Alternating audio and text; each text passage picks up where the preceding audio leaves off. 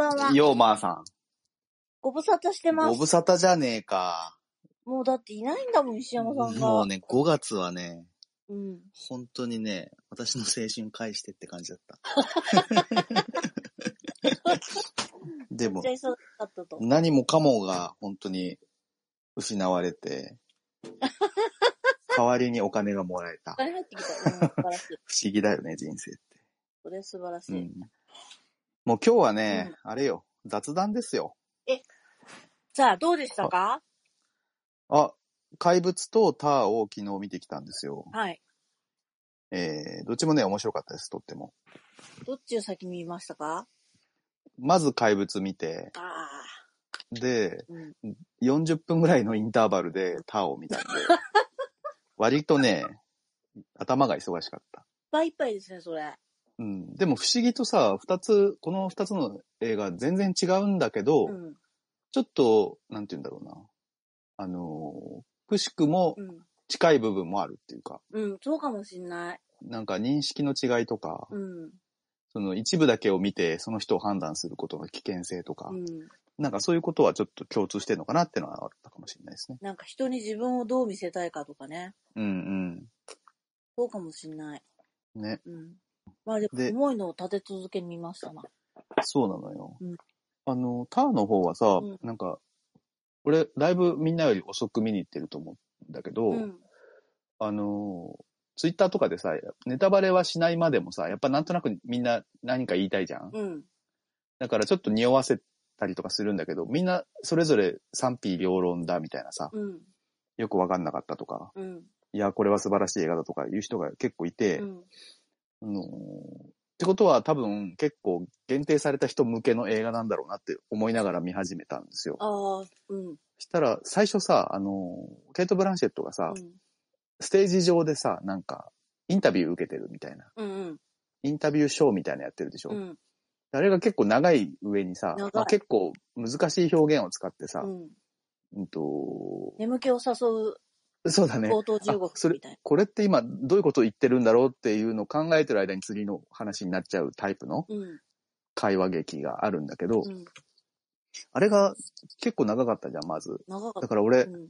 この、この状況がもし3時間続くんだったら確かに賛否両論の映画になるかもと思って、ちょっと一瞬あるかなって思ったのよ。うん。みんながあんまり言うからさ、うん。すごい映画だったって。だからでもさすがにそれはなかったなと思って。うん。なんかあれ仲間し的にすごいんでしょ？あれ長回ししてた？あれな、あ、違うか。仲カ間しットは割ってんじゃないかな、結構。生徒の指導のところか。あ、あそこは長かったね。あの、カメラ振り回してね、あっち見たりこっち見たりしながら。そっかそっか。うん。でも別に技術的にすごいわけじゃないじゃん。うん。あの、ただ単に長く回してるだけだからさ。まあセリフとかみんな覚えないといけないし。うんそうそう、だからセリ、うんケイト・ブレンシェットがもうとにかくすごいねう、んやっぱね。取りつ、この人はね取りつ。かれてたなって。うん、うん。でもさ、やっぱ、まあこれ、もう内容の話になるけどさ、うん。えっと、ターっていう作品はさ、二つあって、うん。その、芸術っていうものうん。とか、美しいものを作ろうっていう人の話じゃない？うん。あの、式をさ、するってことはさ、うん。それって別に式に限らず、絵を描いたりとか、写真撮ったりとか、映画作ったりとか、みんなそうだと思うんだよね。その、うん。えっと、美に対しての奉仕するものっていう感じだと思うんだけど、うん。でもそういう意味で言うとさ、結構その道を極めようとしてる頑張ってる人の作品でもあるんだけど、うん。もう一方で、あの、キャンセルカルチャーっていうの、うんあの、足引っ張ってく。まあでも過去に本人が傲慢で、うん。えっと、過ちを犯してるから、結果的にそうなるんだけど、うん。まあネットで見てる人とかから引きずり下ろされるような状況になるじゃない？うん。えっと、その二つの軸があると思うんだけど、うん。その二つをさ、その美をいいかにして、その作り上げるかっていう人の話として見ると、うん。結構そういう映画ってたくさんあってさ、うん。例えばだけどさ、あの、ポール・トマス・アンダーソンって人のファントム・スレッドとか、うん。あの、ベニスに死すっていう、この間ね、ロンペさんとね、うん。あの、 Diggin' U-NEXT でやった作品があるんだけどあれも、そう、作曲家の話なんだけど、うん。それも、とにかく、その美しいものとは何かっていうことを突き詰めてたんだけど、疲れちゃって休暇に来たら、めちゃめちゃ美しい少年に出会うって話なんだけど。うん。あの、崖から飛び降りたおじいさんだね。そうそうそうそう、あの、ミッドサマーか。うん。結構あるんだけどさ、そういう、オールザットジャズとかさ。うん。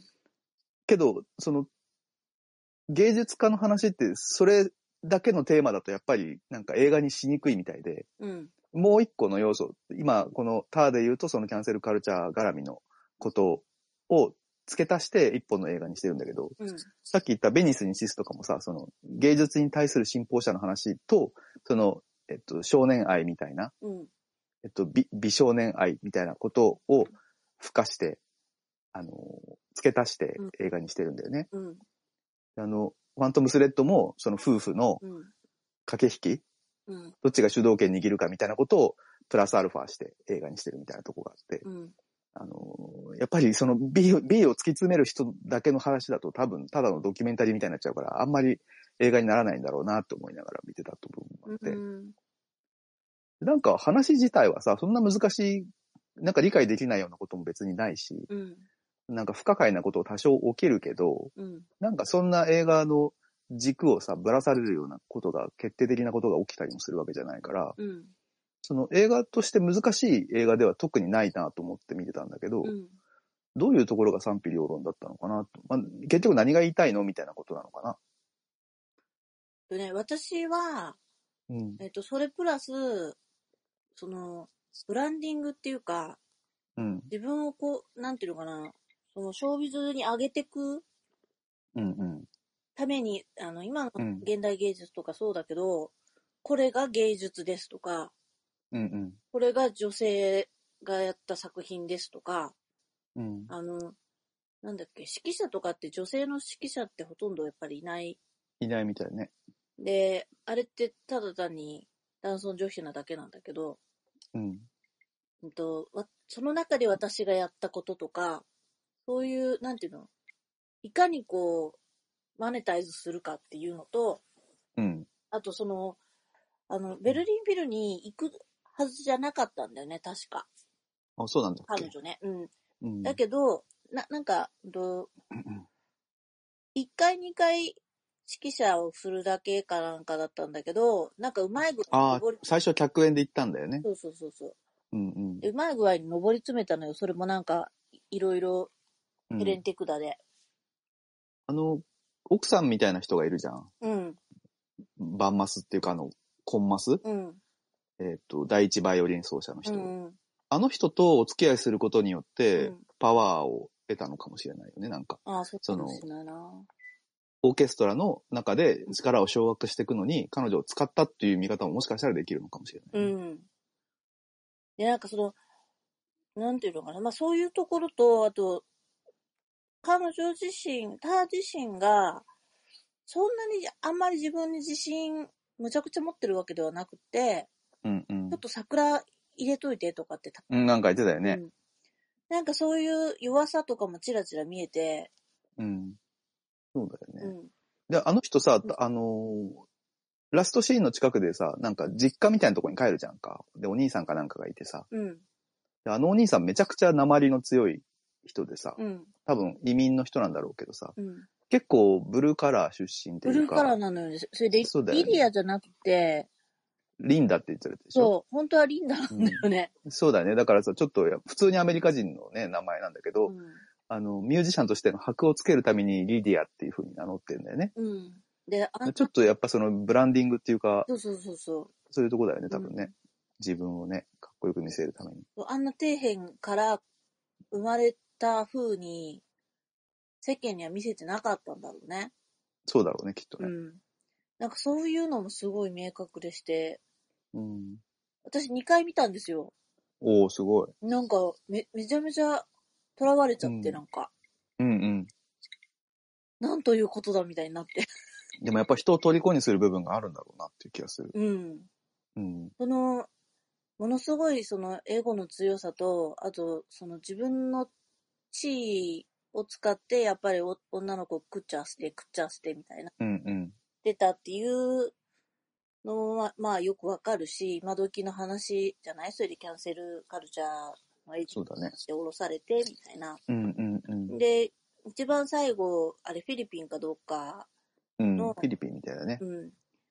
ゲームのオーケストラしてて、うんうん。であのゲームのオーケストラがドラゴンクエストかなんかなんでしょ？あ、いや、モンハンだね。あれモンハンだ。モンハンかなんかで、で、ずっとあの中でターがこう話してた、なんだっけ、バッハだっけ？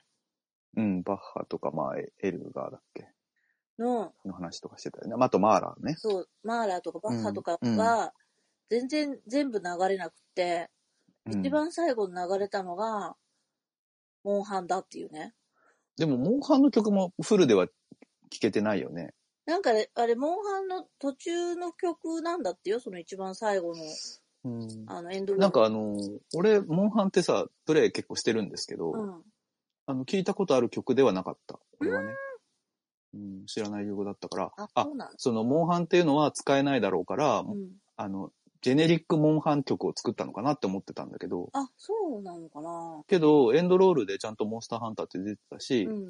監督のインタビューでも、あの、モンハンのファンなんだって、監督が。ああ、だからなんかそ、ちゃんとモンハンとして使ってるらしいんだけど、うん。別にタイトルが出るわけでもないし、そう、それで、なんかね、コスプレしてる人がいっぱいいたでしょ？いたいた。それで、あの人たちの鎧も別にモンハンの鎧じゃないと思ったんだけど、あ、そうなのね。うん、まあでもモンハンって言ってるからそうなんだろうなって。そう、それでなんかその、なんていうの、クラシック界では、うん、にされてる世界じゃない？ゲームとか。まあ、まあ、当然そうだよね。ドラマとかのうん。オーケストラ曲みたいな。うん。で、だけど、うんと、なんていうのかな。それでさ、その見方が二つあってさ、食べていくために、もっぺんその再起して、いやいやそっちの世界に行ってるのか、うんそうじゃなくて、やっぱりターは、あそこで指揮をしたくて、その、うん。なんていうのかな、オーケストラを作り上げたいっていう欲が、やっぱり勝って、どこでもいいやってなったのか、うん。どっちなんだろうって思って。うん。まあ、やっぱ食ってくために仕方なく、来た仕事何でもいいから、まあ受けた。うん。で、まあ、アメリカ国内ではなく、まあ、あんまりとその、情報がいってないところでやろうっていう話には多分なるはずじゃんうきっと。んうんで、しかもあの、フィリピンのうん。うん。オーケストラの人たちはみんな若い、っていうかむしろ子供たちみたいな人たちがオーケストラやってて、うん。そういう少年フィルハーモニー的なことなんだろうね、きっとね。うん。少年少女の。で、そこで、まあ、更新育成していくっていうことにシフトしたのと、うん。でもなんかほら、あの人、なんかこの作曲家の意図はみたいなこと言ってたじゃない？そう。だから、だからやっぱり真剣に取り組んでる。真剣にはやってんだろうね。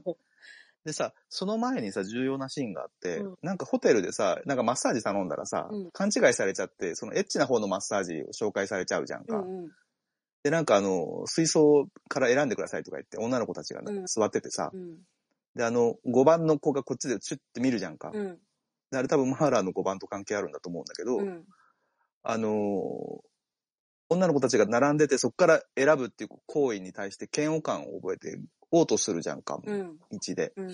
でもさ、あれってさ、多分さ、今までさ、その、あの、フランチェスカっていう助手とか、うんその、自殺しちゃったクリスタって女の子とか、うんまあ、これから、その手にかけようとしてたオルガって女の子とかうんに対してやってたことと変わらんじゃんっていうことに気がついて、うんあれ気づいたのかな？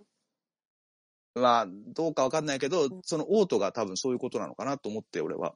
そうそう。で、やっぱ真面目にちゃんといやるっていう、この、今まで更新育てることに全く興味がなくて、むしろさ、若い子たちの目を潰してきてたわけじゃんか。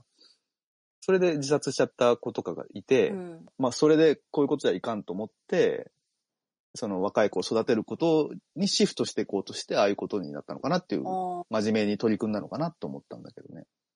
違うんかね。なんかね、私はもっとうがった見方してて、うん。なんか、そこまでその、なんていうの、ずり下ろされるような私じゃなじゃないっていうふうに彼女は思い続けてた。プライドは高いもんね、きっとね。そうそうん。う。だけど、あの、エロマッサージ小屋での店で、うん。あ、そんな風に私が見られたみたいな。風に思って、でもこれやってたの私同じだみたいな風にも思って、うんうんそれでなんか、なんていうのかな、自分がそう見られたことに対する嫌悪感で吐いたのかなと思っちゃった。うん。まあ、それもあるかもね。まあ、すごい、すごいな、すごい映画だなと思った。なんかとにかく。うん。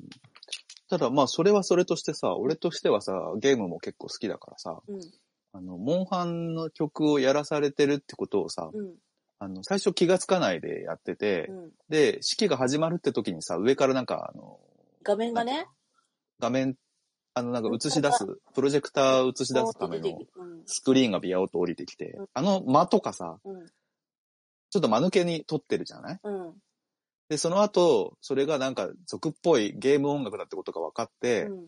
その観客の方を映すと、普通のまともな観客じゃなくてコスプレイヤーが座ってるっていうのを、ちょっと、馬鹿にしてる風に俺は感じたのよね。見えるよね。うん。その、落ちぶれちゃったみたいなうん。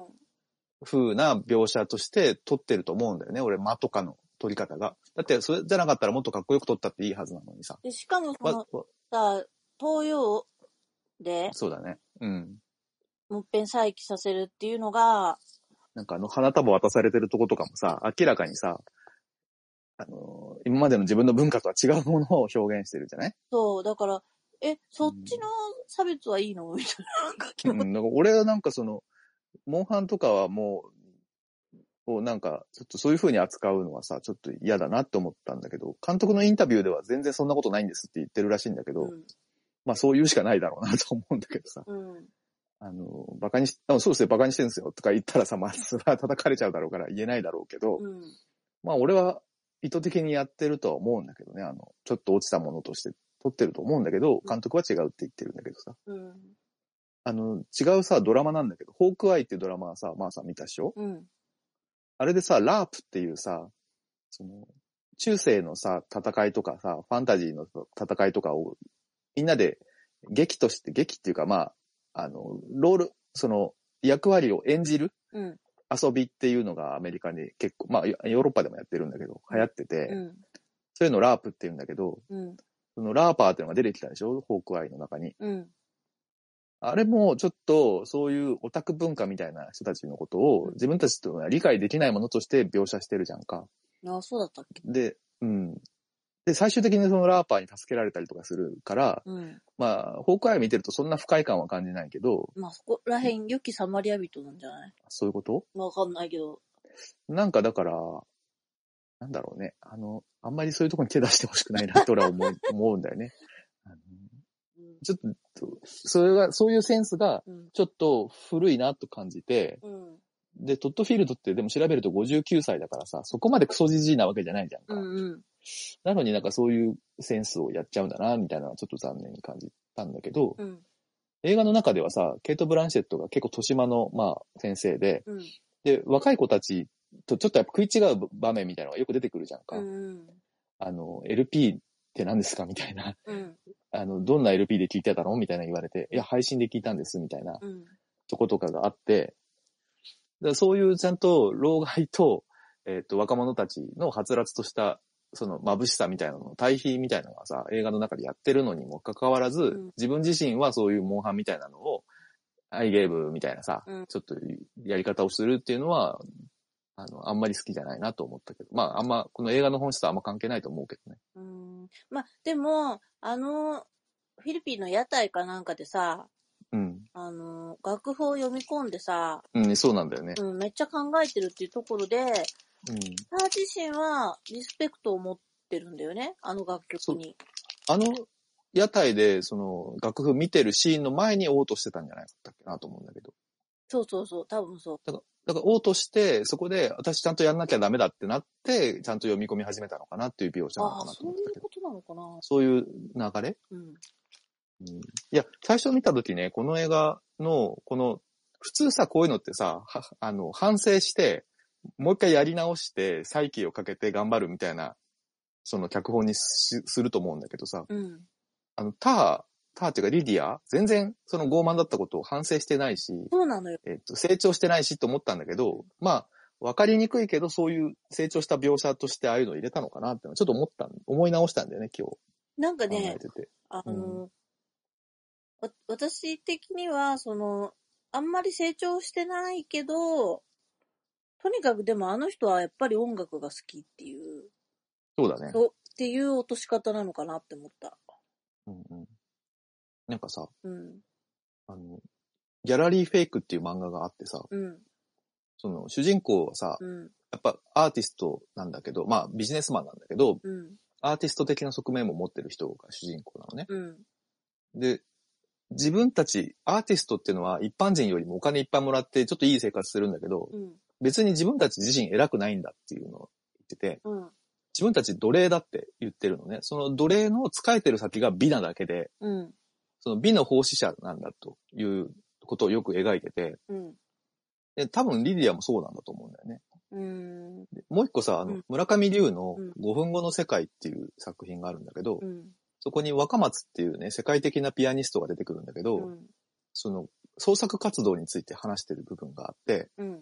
その全然エキサイティングじゃないと。うん。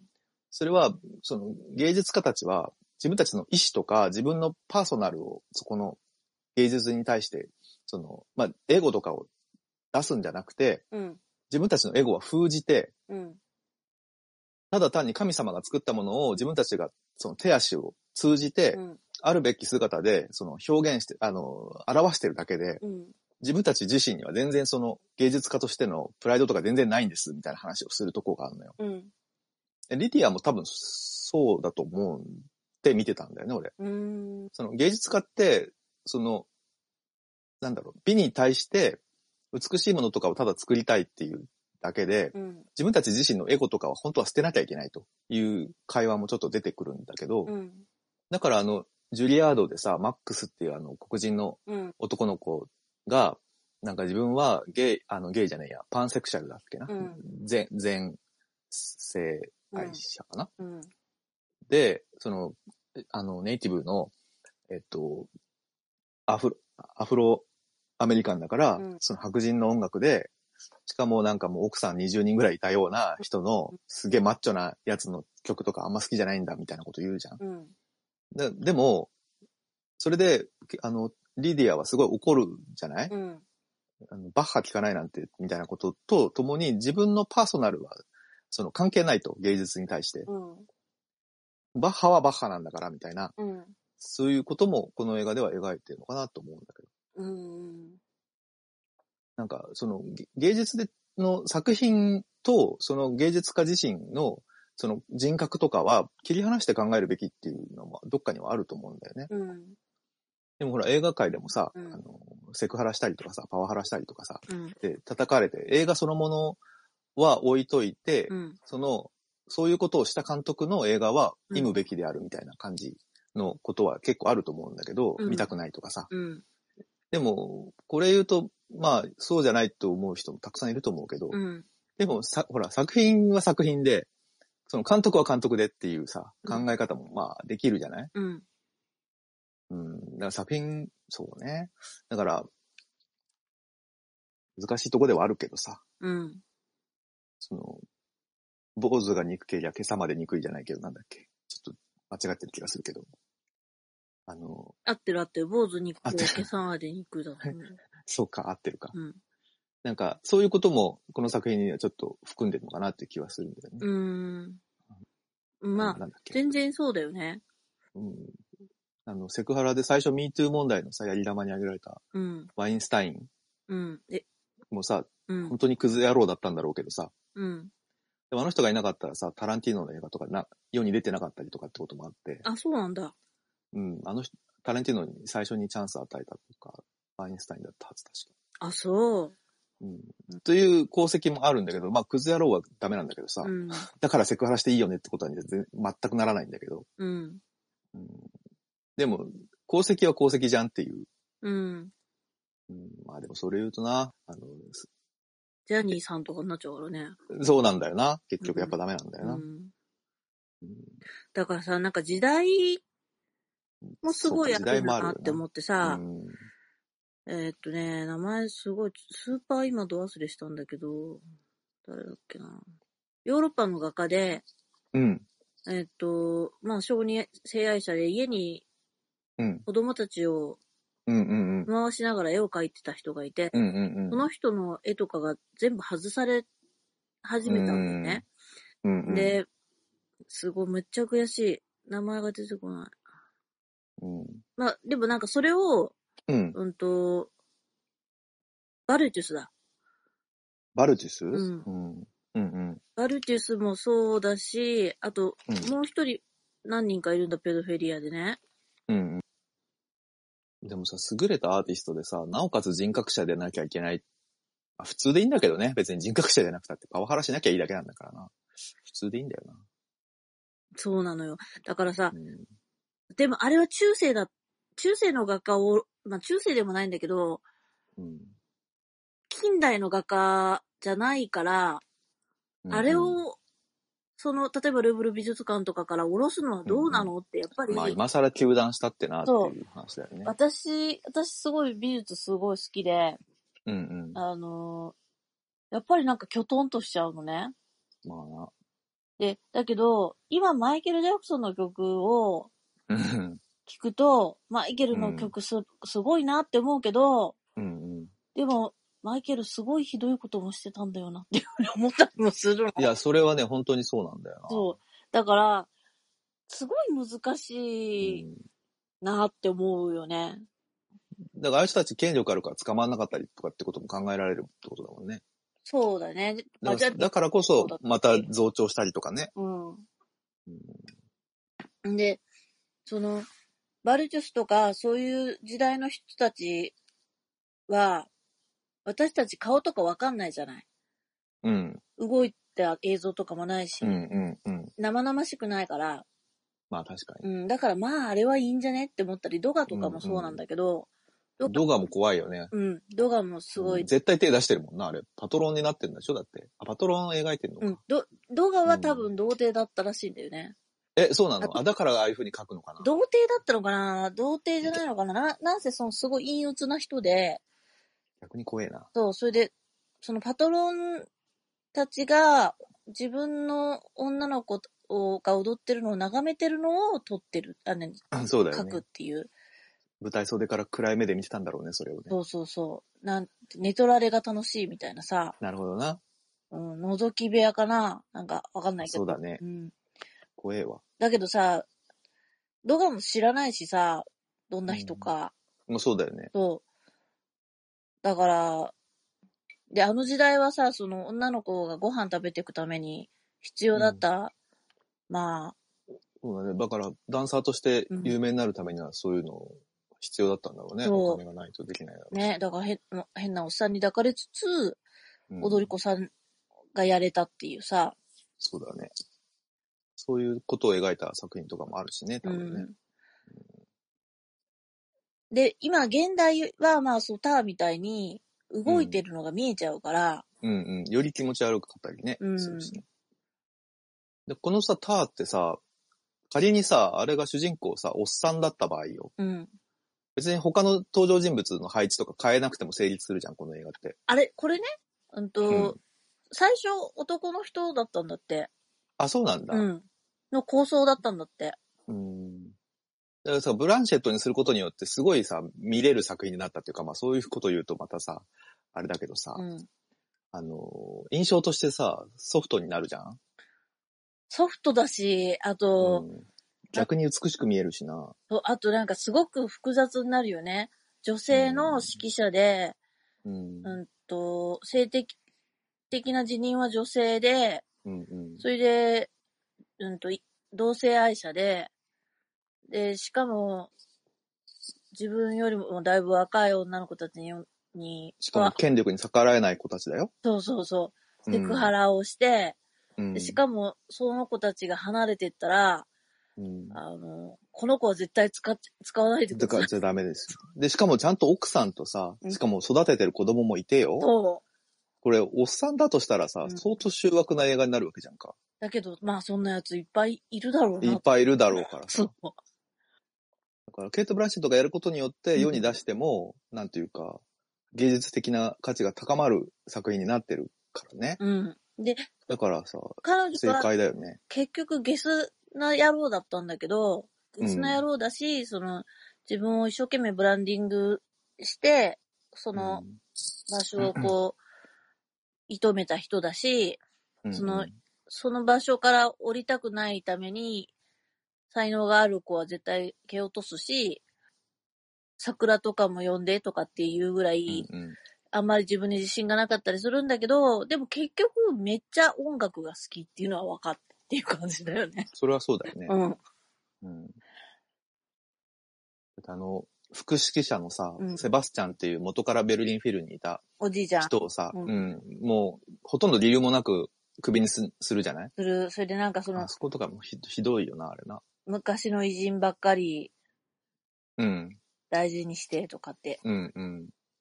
でなんか、あの、かターの、うんと、なんだっけ、モデルって何人かいて、指揮者。あ、うん、うん。で、なんかマカラヤンとかもそうなんだって。ああ、そういう人だったんだね、うんやっぱね。で、うんと、それ以外にもまあ何人かいるらしくて、うん。それをなんか、ひっくるめてまとめて作ったお話みたいなうん、うん、感じらしいんだけど、まあ業界あるあるうん。だからまあこそ、そうなんだろうね。うん、だからダメなんだよな。そうだ、だけどあるあるってことがもうダメなんだよな。今はね、うん。現代はダメなんだけど、でも昔はそうだった。英雄色を好むなんていう言葉もあります。だし、あの、うん歌舞伎役者さんなんか外にお子供がいるの当たり前だったりとかさ、当たり前だもんね。うん、した時代もあったしさ、なんだろあの、ちなみにさ、私、あの、仕事がさ、まあ、美術という仕事をしてるんですけどう、、はい、あの、この映画さ、美術的にさ、素晴らしくない？素晴らしかった。その、いちいち小物とかが美しくてさう、ん。しかも高級でさう、ん。質がいいものでさ、うん。なんか俺の仕事、まあ俺、小物がすすごく好き、好きだからさ、仕事でもあるんだけど、うん、だからなんかもうひと水差し一つ、グラス一つ見るだけでも本当に目に栄養というか、うん、この映画だからちょっと手元に欲しいなって思う思うぐらいさなんか、まあフィリピン行ってからはちょっと変な、あの、とこもやらざるを得ないんだけどさ、うん。そのやっぱ、リディアの住んでる世界がさ、やっぱりハイソだからさ、すごい素敵だったよね、お家。いいものばっかり映んだよね。うん。うん、だからそれがね、すごい良かったけど、反面でも今考えたら、そのオルガが、その、車を降りた廃墟とか、うん。あのーリディアのお向かいさんの、なんかあの、ロシア系？あの人どこ系なんだろうね？の、おばあちゃん？あの、おばあちゃんの家とかは、うん。本当に同じ家賃で住んでるんですか？みたいな感じだけどさ、うん。は全然そんな美しいものがあったわけじゃないから、うんそんなずっと全編美しいものがしか映ってないってことはなかったか。でもなんかそういう印象を抱くぐらい、なんか、うんいいものばっかり映ってるなと思って。で、かつ、リディアって、えっ、と、う多分その、潔癖症なんだよね。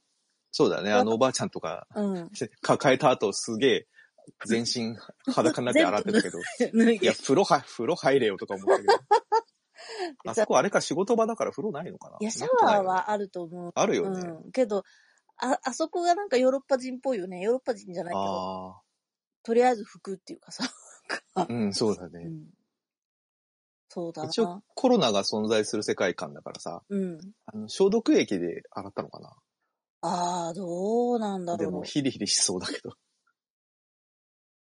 なんかものすごい、あ、服捨てちゃうんだって感じだったよ。捨ててたよね。うんでもほらもう、いやもうこんなの絶対着れねえと思ったんじゃない、うん。この向かいのおばあちゃんのエピソードも何かやっぱこの映画にとっての結構大事な意味がありそうなんだけどね。やっぱその家族を全く顧みずに、うんうん。その自分、リディアっていう別人になった彼女のうんうん。ものを作り上げる居場所だったじゃん、あそこってじ自分の家ではなくて仕事場だったから。そっか。もしかしたらその自分が捨ててきたそういうリンダだった時代の家族とかが、その追いかけてきた状態なのかもね。あの、そうかも移民のね。家族たちってね。うん。そういう意味かもしれない、確かあの、に。逃げさせてくれなかったんだろうね、きっとね。で、ほほら、なんだっけ、あの、犬に追っかけられるところとかあうん、るじゃん。あそこ何だったんだろうね。あの辺からさ、もうさ、うん、うん、ちょっとなんか、幻想シーンみたいになってきてさ、うん、うん。何が描かれたものが本当にさ、それが本当に起きてるとは限らない映画だと思うからさ、そうなんだよね。もしかしたらさ、黒い犬にさ、リディアからは見えてたけどさ、うん、もしかしたら実際にはなんか暴漢とか、うん、その、本当に男、男に襲われたって、その後言ってたじゃない、うん。だから、黒い犬で表現したけど、本当はもしかしたら男なのかも。ああ、不老者とか。うん。かもしれない。だって、あそこで階段で転んだだけであんな顔の傷にならなそうだなと思ったから。で、あそこのさ、地地区がさ、その、うん。別のところでも話したんだけど、あの、東ヨーロッパのさ、うんうん、ベルリンうん。塔っぽいよね、うん確か。だから、うんと、防空壕っていうかシェルターがあるんだよね。ああ、なるほどねマンションの。下に、必ず。うんうん。うん。で、その、そこに入ってったんだよね。うん。でそれもさ、まあ私全然ベルリンとか行ったことないから、知ったかぶりなだけだけど、うんあの、彼女がベルリンフィルとかで、その、なんていうのかな、過ごしてたりするような場所とは全くうん。違うさ、その、東欧のさ、飾りっ気のないさ、カスカスのさ、貧しい地区にバンってこう、うんうん。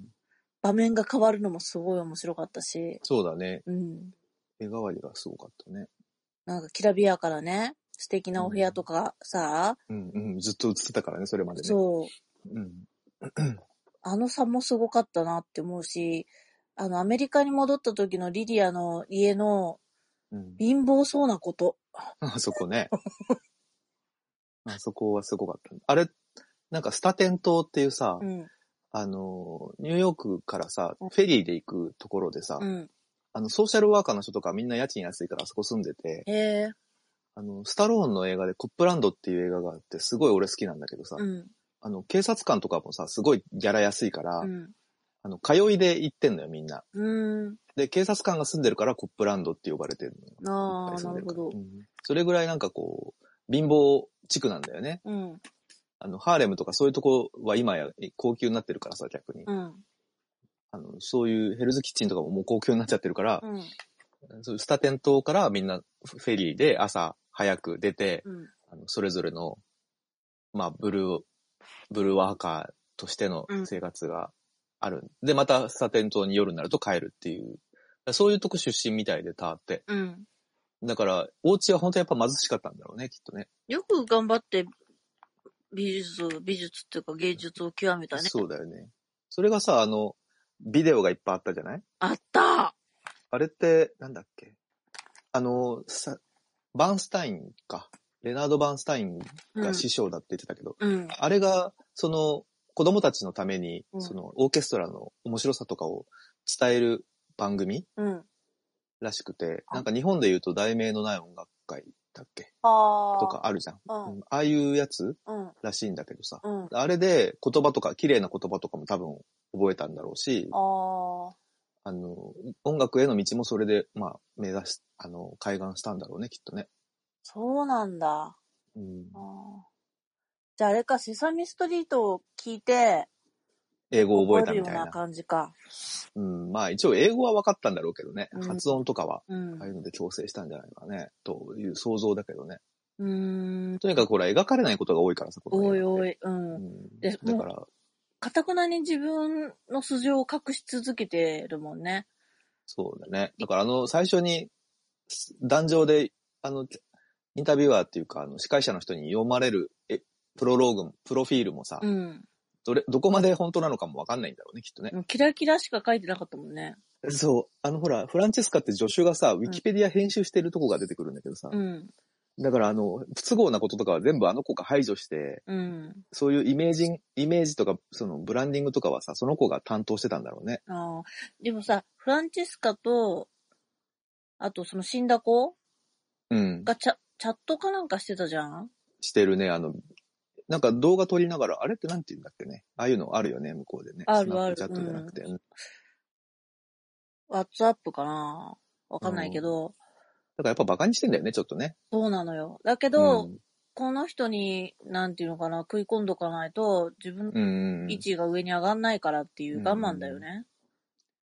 だって副指揮者狙えるほどのさ、助手なのにさ、ほとんどその召使いみたいな使い方、マネージメントとして扱ってるじゃん、あのフランチェスカって女の子をさ。うんそりゃあ、あの、いいろいろ流出されますよっていう、そういう危険性も分かってないんだろうね、きっとね。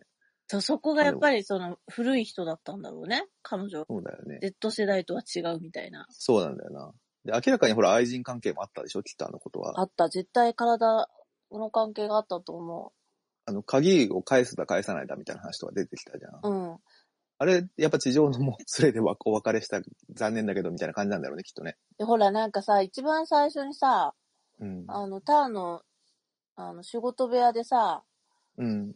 なんか、レコードをバーって並べて、ああ、足でね、やってねうん。足でニョロンって触るところとかさ、うん、うん、うん。もう、LGG そうだね。の所作って感じだよね所作。そうだよ。ラブラブ、ラブラブじゃないかったってことだよね、結局。そうなんじゃない？クリスタっていう女の子と、うん。その、自殺しちゃったクリスタって女の子と、フランチェスカと、三人でさ、うん。その、アフリカのなんか、民族の音楽調べに5年ぐらい行ってたわけでしょ？であの時は本当に楽しかったみたいな。南米のね。な南米か、あれは。うん。それはもう、だからさ、エロジジイのさ、うんあの、若い子連れて旅行に行くっていうさ、うん。本当夢のような、夢のようなってことはないんですけども、あの、良くない、良くない旅行ですよね、だからね。そうそう、それで、あの、リディアがいろんなところでギャーってびっくりしたあのマークっていうのがその南米の、あ、そうみたいなね。うん、なんか民族のうんうん。歌だか詩だかなんだよね。うんうんうん。だからあのメトロノーム仕掛けたのはあれフランチェスカってことだよね。鍵も持ってたわけだし。いや、わかんない。あ、あわそこら辺が、その、他の話した人とも言ってたんだけど、うんうん。そのもう、彼女のその、脅迫的な病的な妄想なのか、ちょっとした音でどどうしても起きちゃう。そうそう。そうそう、だからもうちょっと参っちゃってたのかもしれないよね。自分でやったのかもしれないしね。うん、わかんない。わかんないように描かれてるからね。あのわかんなさがいいよね。いいよね。うん。分かっちゃったらつまんないもんそうね。な。うん。そういうことが分かんなくて、やっぱ何でもかんでも分かりたい人たちは、この映画はあんまり面白くなかったってやっぱ言うんじゃない？わかんあないけど。あとなんか YouTube でさ、この公開する前ぐらいに流れてたのでさ、あ、うん、あの、リディアがフィリピンに行った朝、うん、その、レースカーテンをギャーって引きながらさ、うん動いてってさ、最後に窓を開けるうん、アクションがあるんだけど、うん。なんかそれがなんかの映画まんまのシーンがあるみたいな。あ、そうなんだ。うん、なんか多分、だからこの映画全編通して、うんもうその秒数とかまで計算して、いろんなシーンでいろんな映画にオマージュとかあるんだろうね。きっと仕掛けがね仕掛けっていうか、意図的に隠したスパイスみたいなのが多分あるんだと思うんだよね。なんて言うんだっけ、そういうの。イースターエッグって言うんだっけ。かなまあパスティッシュとか、イーシュっていうか。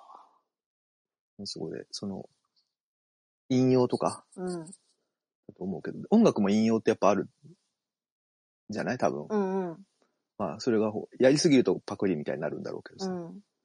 なんか、この映画の中でもなんとかの5番が、なんとかとほぼ同じなんだぜってあのミスターパイセルにさ、うん。まマイスターパイセルに言われて、え、ショックみたいな好きだったのにみたいなこと言うシーンとかあるけど。まあ音楽の世界でも映画でも何でもそうだよね。カノン、カノンだっけ？カノンが、うん。のコード進行と一緒だみたいうんうんけ。それはなんかね、よくあるよね、きっとね。な。うん。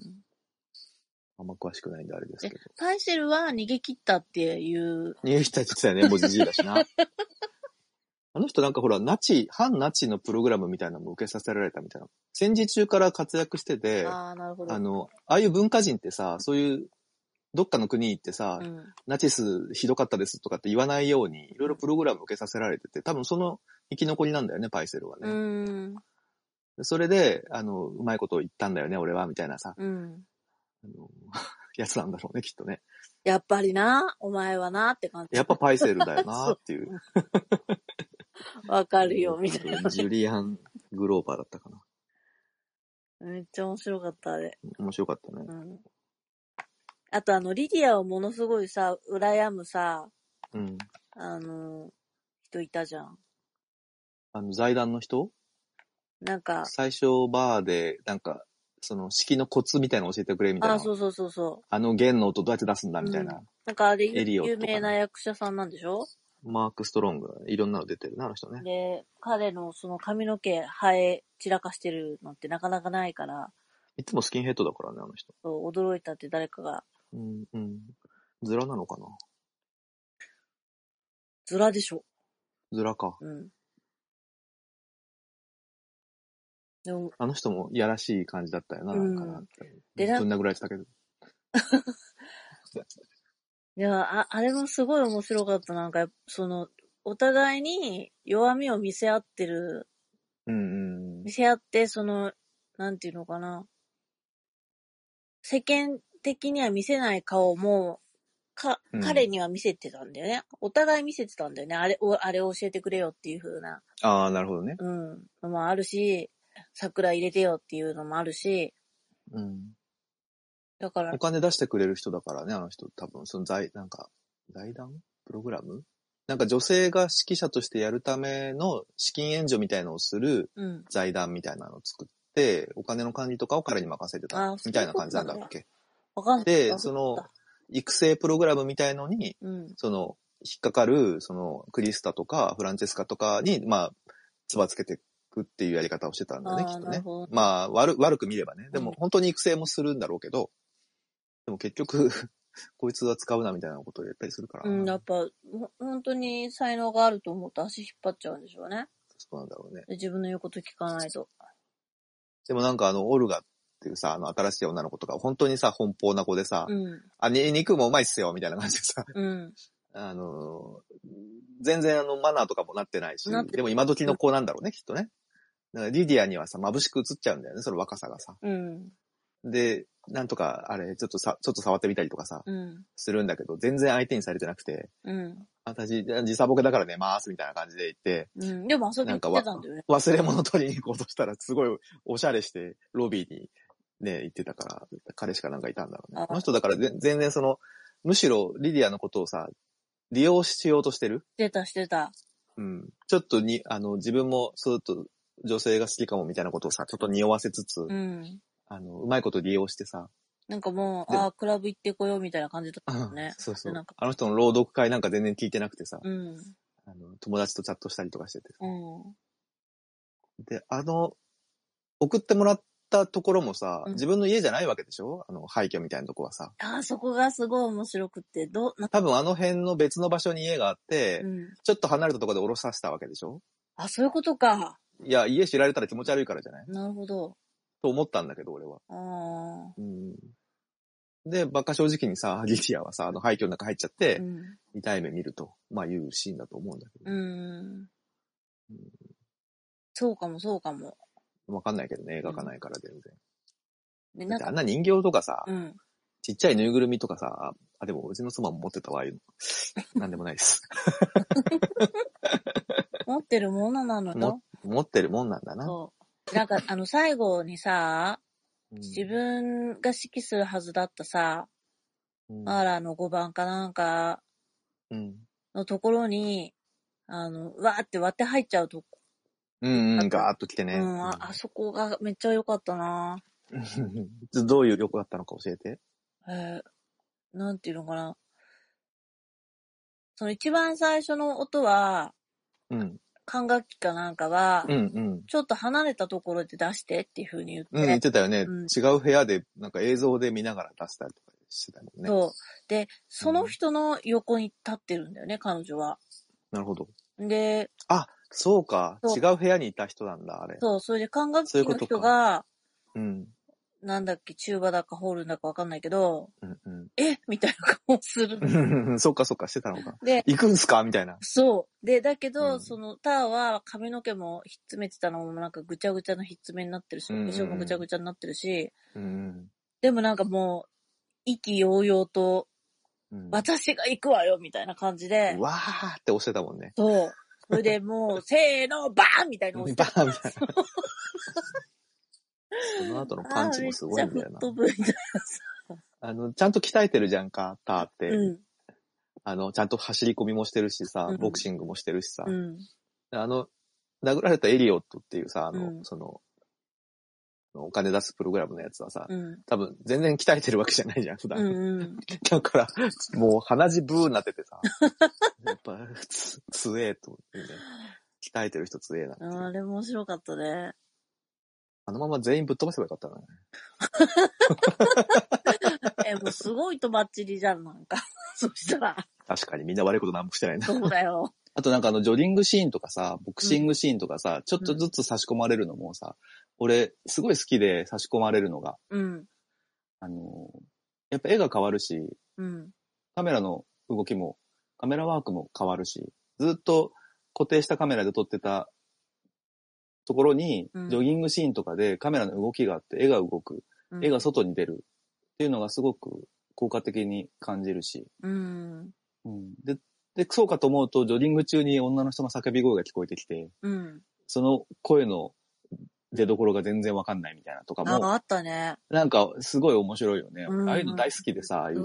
シーンがあるうん。映画って。必死な映画ってさ、うん本当に本筋のことしかやらない映画ってあって、いや、わかるわかる。なんかさ、やっぱ、その場面が変わるっていううんうん。のも面白いし、やっぱり、ターのあの、本当なのか嘘なのか、妄想なのか何なのかわからない、夢なのか何なのかわからないっていうところが、うん、ちょろっと出てくるのが面白かったね。面白いね。俺そういう映画が大好きでさ、うん。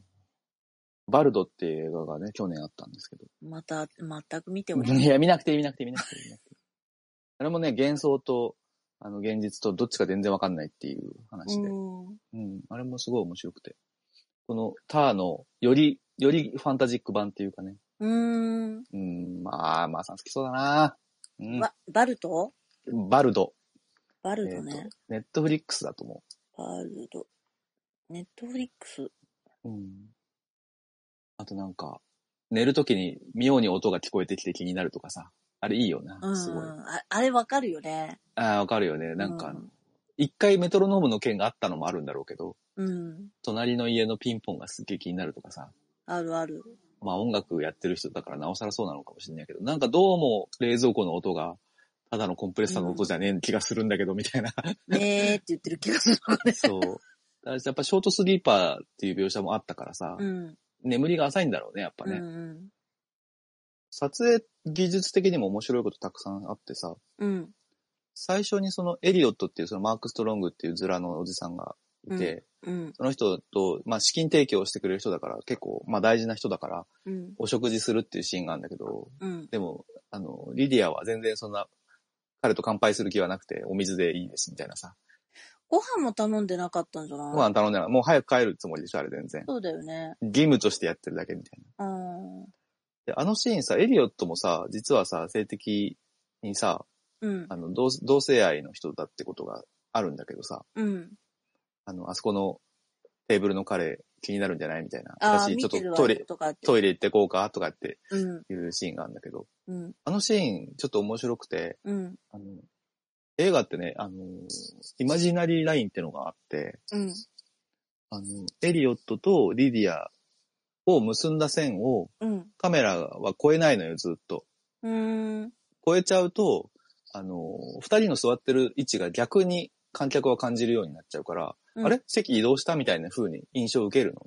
へうん、だから、撮影のお約束として超えないようにしてるのよ。え。へえ。うん、っていうのがあるんだけど、まあ観客はそんなこと意識しなくて全然いいんだけど、撮影の携わる人が意識すればいいだけで。うん。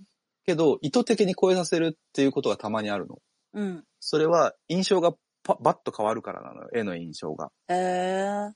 だから、今回の映画だと、エリオットが実はゲイだっていうことがわかるシーンで、イマジナリーライン超えて逆側に行って撮ってる。へえ。まあ、それはテーブル越しにその男性がいるらしきテーブルの方向にカメラが向くためでもあるとは思う。ああ、そうだね。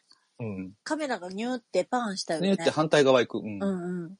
そうそういうのは多分、えー撮影技術的に面白いなと思って。うんあと、うん初めてさ、そのオルガっていうさ、うん新しいさ、あの、リディアの獲物がさ、と出会うところ？ロシアトイレの中ウクライナとかから来た感じの子そうそうそうそう。ロシアかなあれ。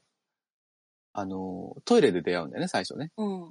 あの、さっきの子、ちょっといいわ、みたいな感じで、あの、うんトイレの下から覗いたりとかするとこなんだけど、うん。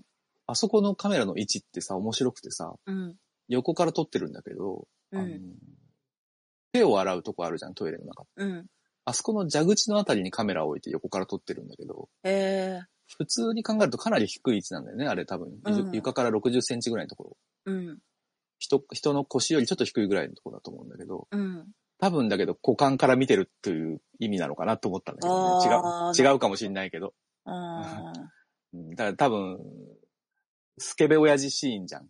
要はさ。そうね、スケボヤ自身だね。そう、リディアだからスケベ親父には見えないけど、でもやってることはスケベ親父と一緒だから、うん。だって、その、トイレの座ってる足首見るんだもんね。そうだよね。うん。で、こいつどんなやつだって、後でオーディションの時にその同じ靴を履いてることでその人をオーケストラに入れることになるわけじゃん？うん。まあ、その時にはまだだって彼女の奏でる音とか聞いてないわけだからさ、うん。実際聞くと優秀なことわかるんだけど、うん。なんか、だからほんとスケベ親父の、ひいきにす、可愛い子をい自分のオーケストラに入れてあわよくばっていうとこでしょ？うん。ほんと、ろくでもねえ映画だよな、本当にそう考えると。あ、もうでも本当あるあるだよね。あるあるだよね。ほんと、一回ぐらいオーケストラのちゃんとマーラーとか、エルガーとか聞かせてほしかったよね。聞かせて欲しかったから、その後聞いたよ、自分で。え、それはみんなそうみたいな。ストレスだもんだってすげえ。早くやれやいいからって。え、いつまでリハやってんのにみたい ああ、あれは欲求不満になったね。な。欲求満だよな。でもまあわざとやってんだろうけどさ。うん。あとあの、私貧乏ゆすりする人嫌いなんで気をつけてください。あ、私はしないです。あの、マックスとかいう学生がすっげえずっと貧乏ゆすりしてんだけど、ね。途中で止められるんだけど、うん。あの、もっと早く止めてほしいなと思って。まあ、マックスの言ってることも、もうバカバカしいなって思ったし。そうだね。でも今の若い子たちって、やっぱ、何かに影響されて、うん。結構成熟してない空っぽのまま話してるからさ、うん。何かで見た、例えば YouTube とかで見たことをそのまま多分自分の心情にしたりとかしちゃう子もいると思うんだ。いるね。うん。うん。でそれで大人と戦っても、まあ論破されちゃって、うん。で、それの復習の仕方がやっぱキャンセルカルチャーっていうさ、とこではあると思うんだよね。うん。まあ、若いけど、もちろんちゃんと考えてる子もいっぱいいると思うけど、うん。うん、でもやっぱ浅はかな部分もあるんだよね、きっとね。うん。だからさ、マーラーについてさ、あの、うんケイト・ブランシェットがさ、うん。あの、最初の壇上のインタビューで答えてるうん時に。さ、うん。あの、奥さんに浮気されて、うん。あの、逃げられたみたいな話が出てるんだけどさ、うん。あの、その後フランチェスカがさ、タクシーでさ、あの、マーラーについての解釈、あの、お話で一点やっぱ、ちょっと、整合性のつかないことを言ってましたよね、というとこがあって、うん。マーラーの奥さんって、浮気して逃げたのは、そさらに、その別に、性に奔放だからそうだったんじゃなくて、うん。あの、マーラーに作曲自体禁じられて、頭おかしくなっちゃったっていうか、まあ窮屈すぎてうん出てったっていうことを言わなかったですよね、意図的にみたいなことで、うん。フランチェスカが詰め寄るんだよね。うん。で、フランチェスカはさ、あ本当は指揮者なのに、うん。なんかマネージメントみたいなことさせられてて、カバン持ちだよね。そうだよね。だから全然その創作活動とか、その、アーティストとしてのうんことを全然させてもらえてないとうん。いうことをマーラーの奥さんに例えて言ってたのかなって思って。ああ、なるほどな。うんそういうことだな。だからずっと不満がそこでも出てんだろうね、きっとね。うん。うん、でもまあ、だから頑張って、そクリスタと、うんなる、なるのを待ってたんだろうなうん。。で、自分を候補に入れたのに、結局使われなかった、あなたも入れていいわよ、つったくせに。いいわよって言ったくせにな。うんでもあれ、さ、やっぱ、なんかクリスタっていうさ、その、自殺しちゃった子とのメールを消してねえっていうとことかに、うん。ちょっと、ブランシェット的にはなんかあったんだろうね、きっとね。うん。こいつ裏切りそうだな、みたいなとか。そうだろうね。うん。でもかえってそれが悪化するけどね。あんな、キャンセ今時の子たちがパソコンで何ができるかを、多分ブランシェットはあんま分かってなかった？うん、そうなんだ。だからああいう復讐のされ方するとは思ってなかったのかもしれないね。うん。そんな変な話じゃないんだよな。だから普通の話なんだよね、意外と。まあ、だから、ケイト・ブランシェットがすごかったっていう。そうだね。他の役者だったらどうなったんだろうね。うん。うんだからさ、これ全然オスカー取れてないんだよね。へえ。あーって。もっと、ミシェル用じゃねえだろうって思うけどな。まあ、なんでもないです。いや、すごくそう思います。あはい。はい。だから、カンヌとかさ、ベネチアとかはさ、撮ってるでしょ？これ、金獅子賞とか。あ、そうなんだ。女優賞もベネズア、ベあの、ベネツィアは取ってる。あー、正しいよ。ああ、女優賞だけだ。ノミネートだ。監督とかはね。あー、でも正しうんい正しい。女優賞だわ。だよねうん。すごかったもん。そうだよね。